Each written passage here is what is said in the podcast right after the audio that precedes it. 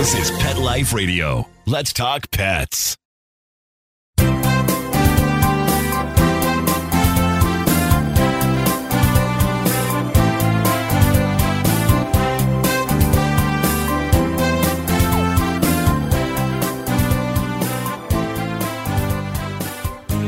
And welcome, good morning, good afternoon, wherever the case may be, wherever you happen to be at this lovely time of day here in LA, uh, just after nine o'clock. And it is gorgeous out there. The sun is shining, the skies are blue. I can only hope, looking at some football yesterday, it's not the same everywhere in the country. I can tell you that right now. But hope you had a good week. And um, I had a phenomenal week. We're going to talk about some of the things that I, well, some of one of the things I did uh, this past week. And I'm going to share it with you. Uh, it was an amazing trip I took down to Ensenada, Mexico. No, not for vacation. But you know what? In a way, it was kind of a vacation, but we'll get to that in a little bit. Anyway, we're here on Pet Life Radio's Ask the Vets with Dr. Jeff. We're here for you. We're here for your pets. And uh, so I would like you to get a hold of us. A couple of ways to do it. Number one, you can call us toll free 877 385 8882. Once again, 877 385 8882. Better yet, you can reach us here, join us here on Zoom you can go on to petliferadio.com. You follow, go on to shows, click on Ask the Vets with Dr. Jeff, and there will be a link left for you there. Click on it, and you can join us live right here now with you, your pet, and me, and we can chat, talk about your pet. This is curbside at its best because you get to actually not just sit in a car and wait while whatever is going on inside with your pet, but actually you are there, part of the exam. And um, this is the way it should be done. Anyway, this is the way we do it on using AirVet, my telemedicine platform. And uh, but this is the best way to go. Anyway, couple of things in the news.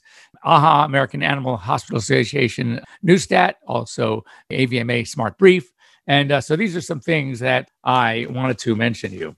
So first of all, We've had a lot of food recalls. Typically, they're because of raw diets. This one not. This is because of a toxin. Believe it or not, Midwestern Pet Food recalls nine lots of Sport Mix. If you buy or feeding Sport Mix food to your pets, stop now. Potentially fatal aflatoxin levels. 70 dogs, seven zero dogs have already died, and 80 more are very sick and being treated because of this toxicity. Aflatoxin is a toxin that comes from the fungus, from molds, aspergillus for one. And um, because of conditions, moisture, heat, whatever, these toxins seem to grow, and aflatoxins are clearly fatal. So uh, if you are know anyone or your dogs are being fed uh, Sport Mix by Midwestern Pet Food, there are recalls. You can go online, check out. But meanwhile, stop. And it is recommended because of the number of cases that you should see your vet immediately anyway, even if your dog is doing fine. So, um, anyway, check that out. This is sad that a 15 horses at a North Carolina stable have been sick, and at least four have been put to sleep. They think a veterinarian working with these horses suspects foul play by somebody that these horses were poisoned deliberately. And that is really, when I, I opened by saying this is really sad. Who would want to do that to an animal?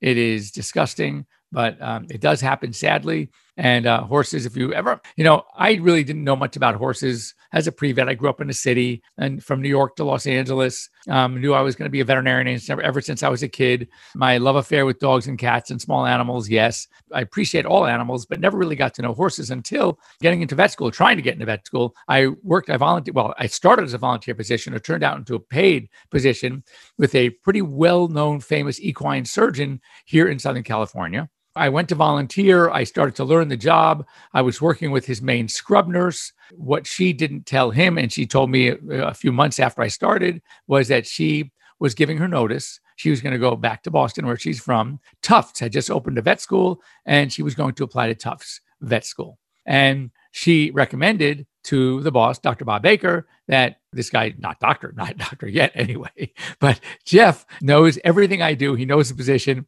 and pretty much sight unseen because this guy was famous. This guy had so many volunteers, people shadowing him. They were groupies. And I was just a guy, I was just trying to get some experience and maybe, you know, a little learn a little bit more about horses before school. And sure enough, he hired me and I was his main scrub nurse. He came to me when next applications were due for vet school and asked if if uh, would I would I like him to write a letter for me. I said, why, why would I get a letter from you? I was kidding, obviously. This guy this guy used to write some of the questions on the state board in equine surgery. So anyway, I don't know whether he was the only reason, but uh, this application with his letter, it worked. I got in. Anyway, horses are amazing. The appreciation I gained from that experience, I could never replace it. And I, I got to say, by the time I got to vet school and I was going through my equine rotations, the professors, the residents, they thought I was going horses. They thought I was uh, like a natural. So, no, it was really great. This is from the American Vet Med Association, the CDC. Don't put masks on your dogs. There's a company out there that's been selling dog masks. Their sales have increased by 500%. That's five times in the last couple of months and they're not even necessary. It's crazy. So, if you're thinking of doing it, if you have put them on your dog, stop right now. They enhance stress, they interfere with breathing. As we've talked about many, many times, the virus is so low risk to our pets. First of all, dogs don't even get sick from it at all and they it's question whether they actually get the virus or they're just harboring it and can pass it on for a very short period of time. As i said much like what we call a fomite much like a door handle much like the refrigerator section in the freezer at the markets where they say you should wear gloves or wash you know you wash your hands all the time rinse them use the hand sanitizer because of that that uh, way you could possibly but that door handle is not going to get sick and nor is your dog. Cats on the other hand yeah they can get a little sick a little sick no cat has died. I think there were about 54 known cases of COVID in cats, none of whom passed away, and none of whom gave it to their owners. If anything, they get it from their owners. And in every case, there has been a COVID positive person in the household. So, uh, and also, as far as sanit- hand, mentioning hand sanitizers, don't use those around your dog either. And disinfectants, things like that, you don't need it. Don't do it. And uh, it's just being silly. So, I reported a couple of weeks ago about Alaska Airlines changing their policies. Well, guess what? Alaska's not the only one anymore. American, Alaska, United, Delta, all have joined forces with Alaska Airlines. Alaska and American are partners. Anyway, no more emotional support or therapy animals will be allowed to travel in the cabin for free. Now, you can still buy tickets for them, but they are no longer allowed. The only ones that can travel for free are true, endorsed, trained service dogs. Don't try to pawn your dog off service dog. You better have the right documentation. And the reason, and I'm not a genius, but I predicted this years ago doing this show that because of people taking advantage, going online, getting these phony support letters, whatever, whatever, whatever, having your best friend who's a psychologist, your best friend's a vet, they wrote the letters, they everything was endorsed. And just because you wanted to just have the dog get, you know, fly with you on the plane, not underneath, not under the seat in a carrier, and now it bit you in the behind because now they're not allowing it anymore. And the reason because the changed rules after numerous incidents and reports that policies were being abused. Duh, you think so?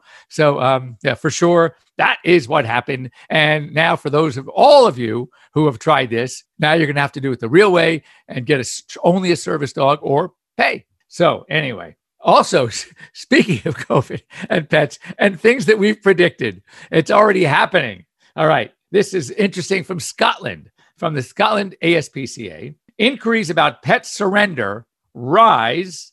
They had normally in this period of September 1st to January 1st, uh, now they went actually January 5th, but let's say September to, to um, January, 476 calls all right, about surrendering pets. That compares to a normal that they would get pre COVID of about 200. So it's up, it's over doubled. And again, why? Well, because as we said, people adopted all these pets early on in the pandemic. And guess what they found out? That this is not a pet rock. This is a pet.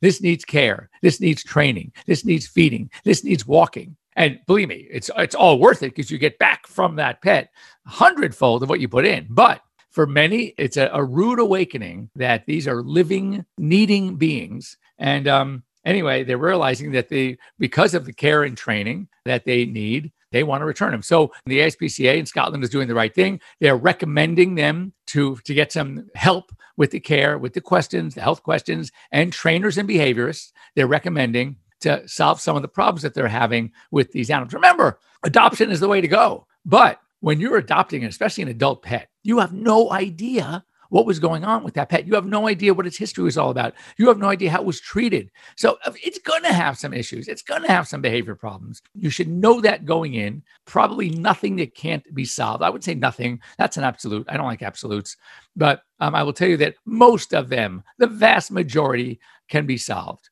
and it's still well worth it to adopt these pets if you can. This is also interesting. Just so you know, and, and it's it's getting better. It's getting better in California. It just changed a little bit, but there are some states that are where CBD or marijuana pot products are legalized. However, the federal right government has not yet legalized any of these, nor has the FDA, and it's not approved any of the CBD-based treats, medicines, diet supplements, etc. So you need to check with your state in California, for example, until recently, and only only industrial hemp CBD. Okay, so it has to be derived from industrial hemp. Is okay for us to talk about it, to prescribe it, recommend it, etc. Even maybe even sell products with it. That I'm not sure about yet. But in many, many, many states, as California was up until several months ago, we veterinarians were not able to recommend it, to prescribe it, to sell products with it, so just understand, even though it's legal in many states now for people, or it's still not legal in the veterinary world. So you need to check with your veterinarian. And your veterinarian tells you things like, look, I can't, what I do to my clients is I can't tell them to try it. I can tell them that I'm to go online. There's a lot of data about it. I can show them a chart that I copied from a pot store in Colorado and let them make their own decisions. I could tell them that I, as a veterinarian, can't recommend it or prescribe or advise you, but I can tell you that it works great for my dogs. so, a, if you can read between the lines there, pretty obvious because it's legal. It's legal in California for pee, so I can do whatever I want with it. So just keep that in mind. Anyway, when we come back, I had a, an amazing trip this week. As you remember, many of you know, years ago I did a trip like this when I went to the Amazon. Well, I went came down to Mexico. I worked with some rescue groups. I'll tell you the whole story when we come back. But I have to tell you, one of the most rewarding, enlightening things that I do as a veterinarian. And uh, we'll talk about it right after this break. Don't go away.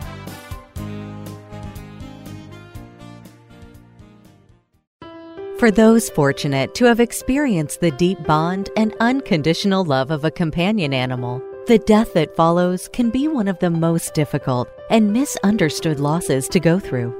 Many times, this devastating loss goes unrecognized and trivialized by family and friends, leaving grieving pet parents struggling to find healthy ways to cope with the loss.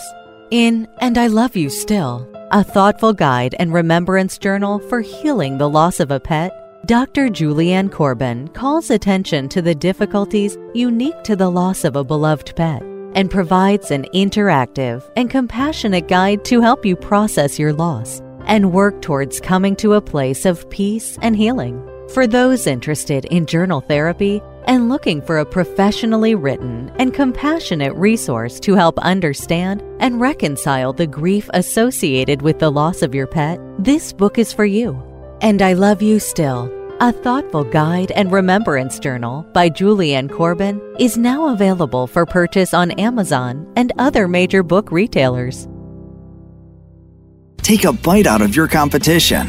Advertise your business with an ad in Pet Life Radio podcasts and radio shows. There's no other pet related media that is as large and reaches more pet parents and pet lovers than Pet Life Radio. With over 7 million monthly listeners, Pet Life Radio podcasts are available on all major podcast platforms. And our live radio stream goes out to over 250 million subscribers on iHeartRadio, radio.com, TuneIn, Stitcher, and other streaming apps. For more information on how you can advertise on the number one pet podcast and radio network, visit PetLifeRadio.com slash advertise today.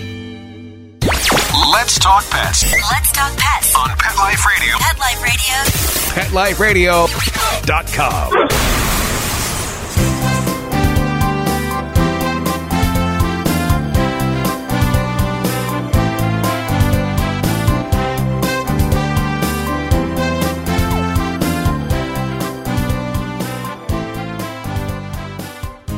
And welcome back. You're here live with Dr. Jeff. And I have to tell you, I um done these trips before.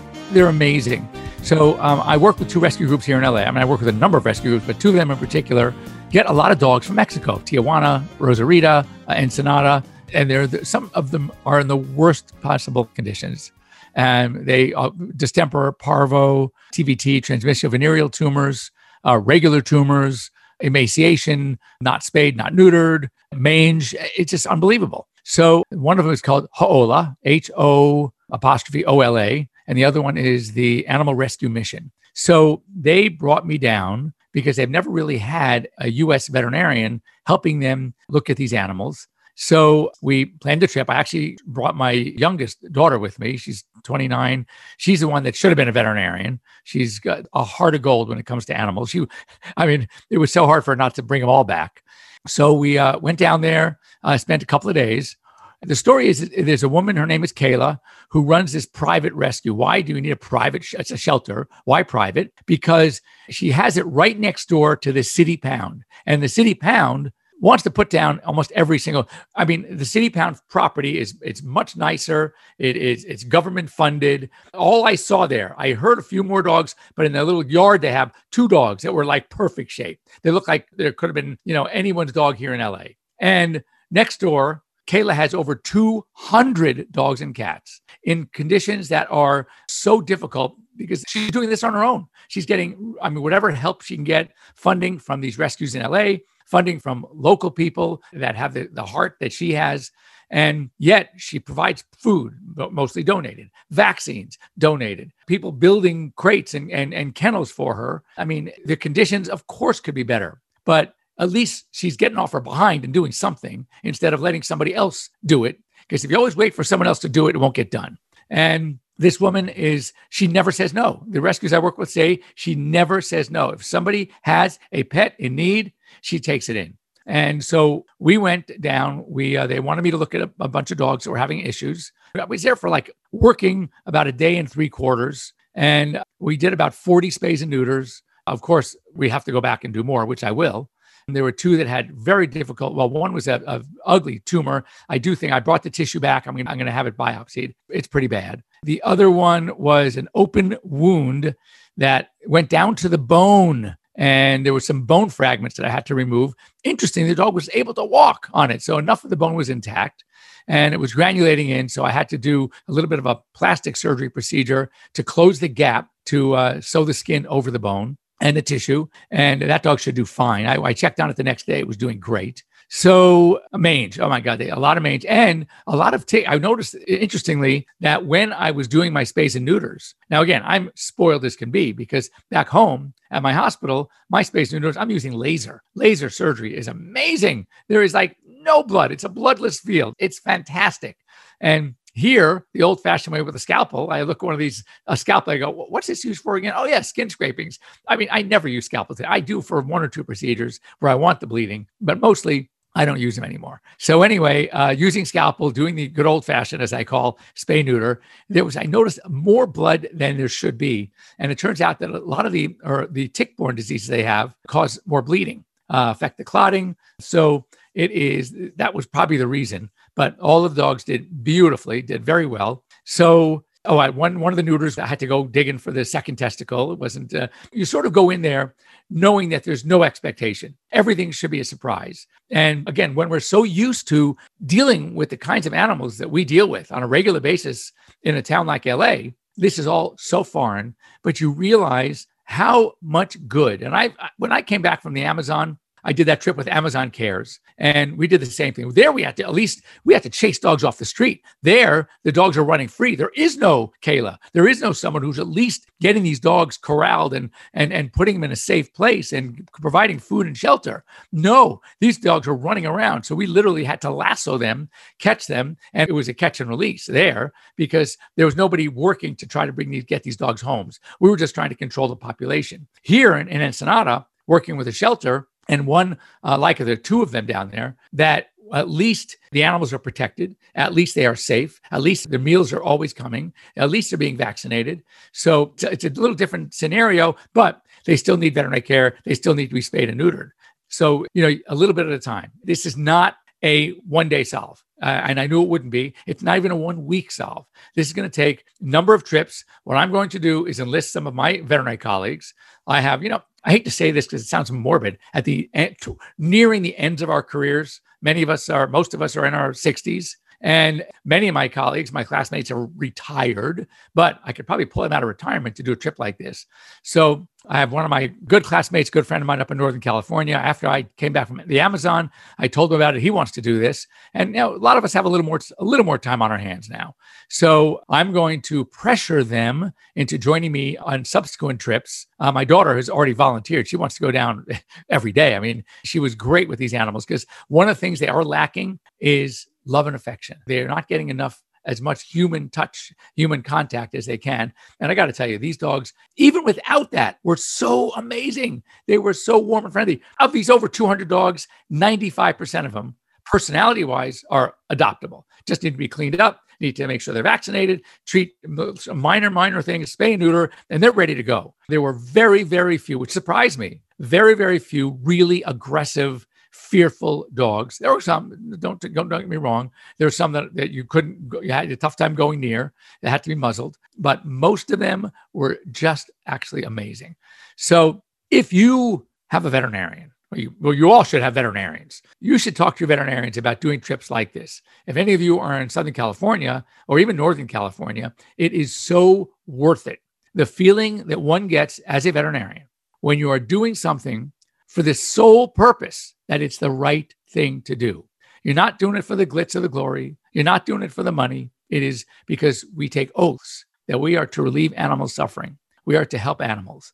And that's exactly what we're doing. And not only that, when you come back from a trip like this as a practitioner, you really have a better understanding and a more of an appreciation for what we have back home. And, you know, when I had to do surgery on picnic tables folding tables out in the hot sun under a, a tarp and with flies all over the place, you kind of like and, and really appreciate when you can be in a surgical suite with lighting. There was no lighting, and it's so hard. Your own hands sort of cast such a giant shadow over your surgical plane.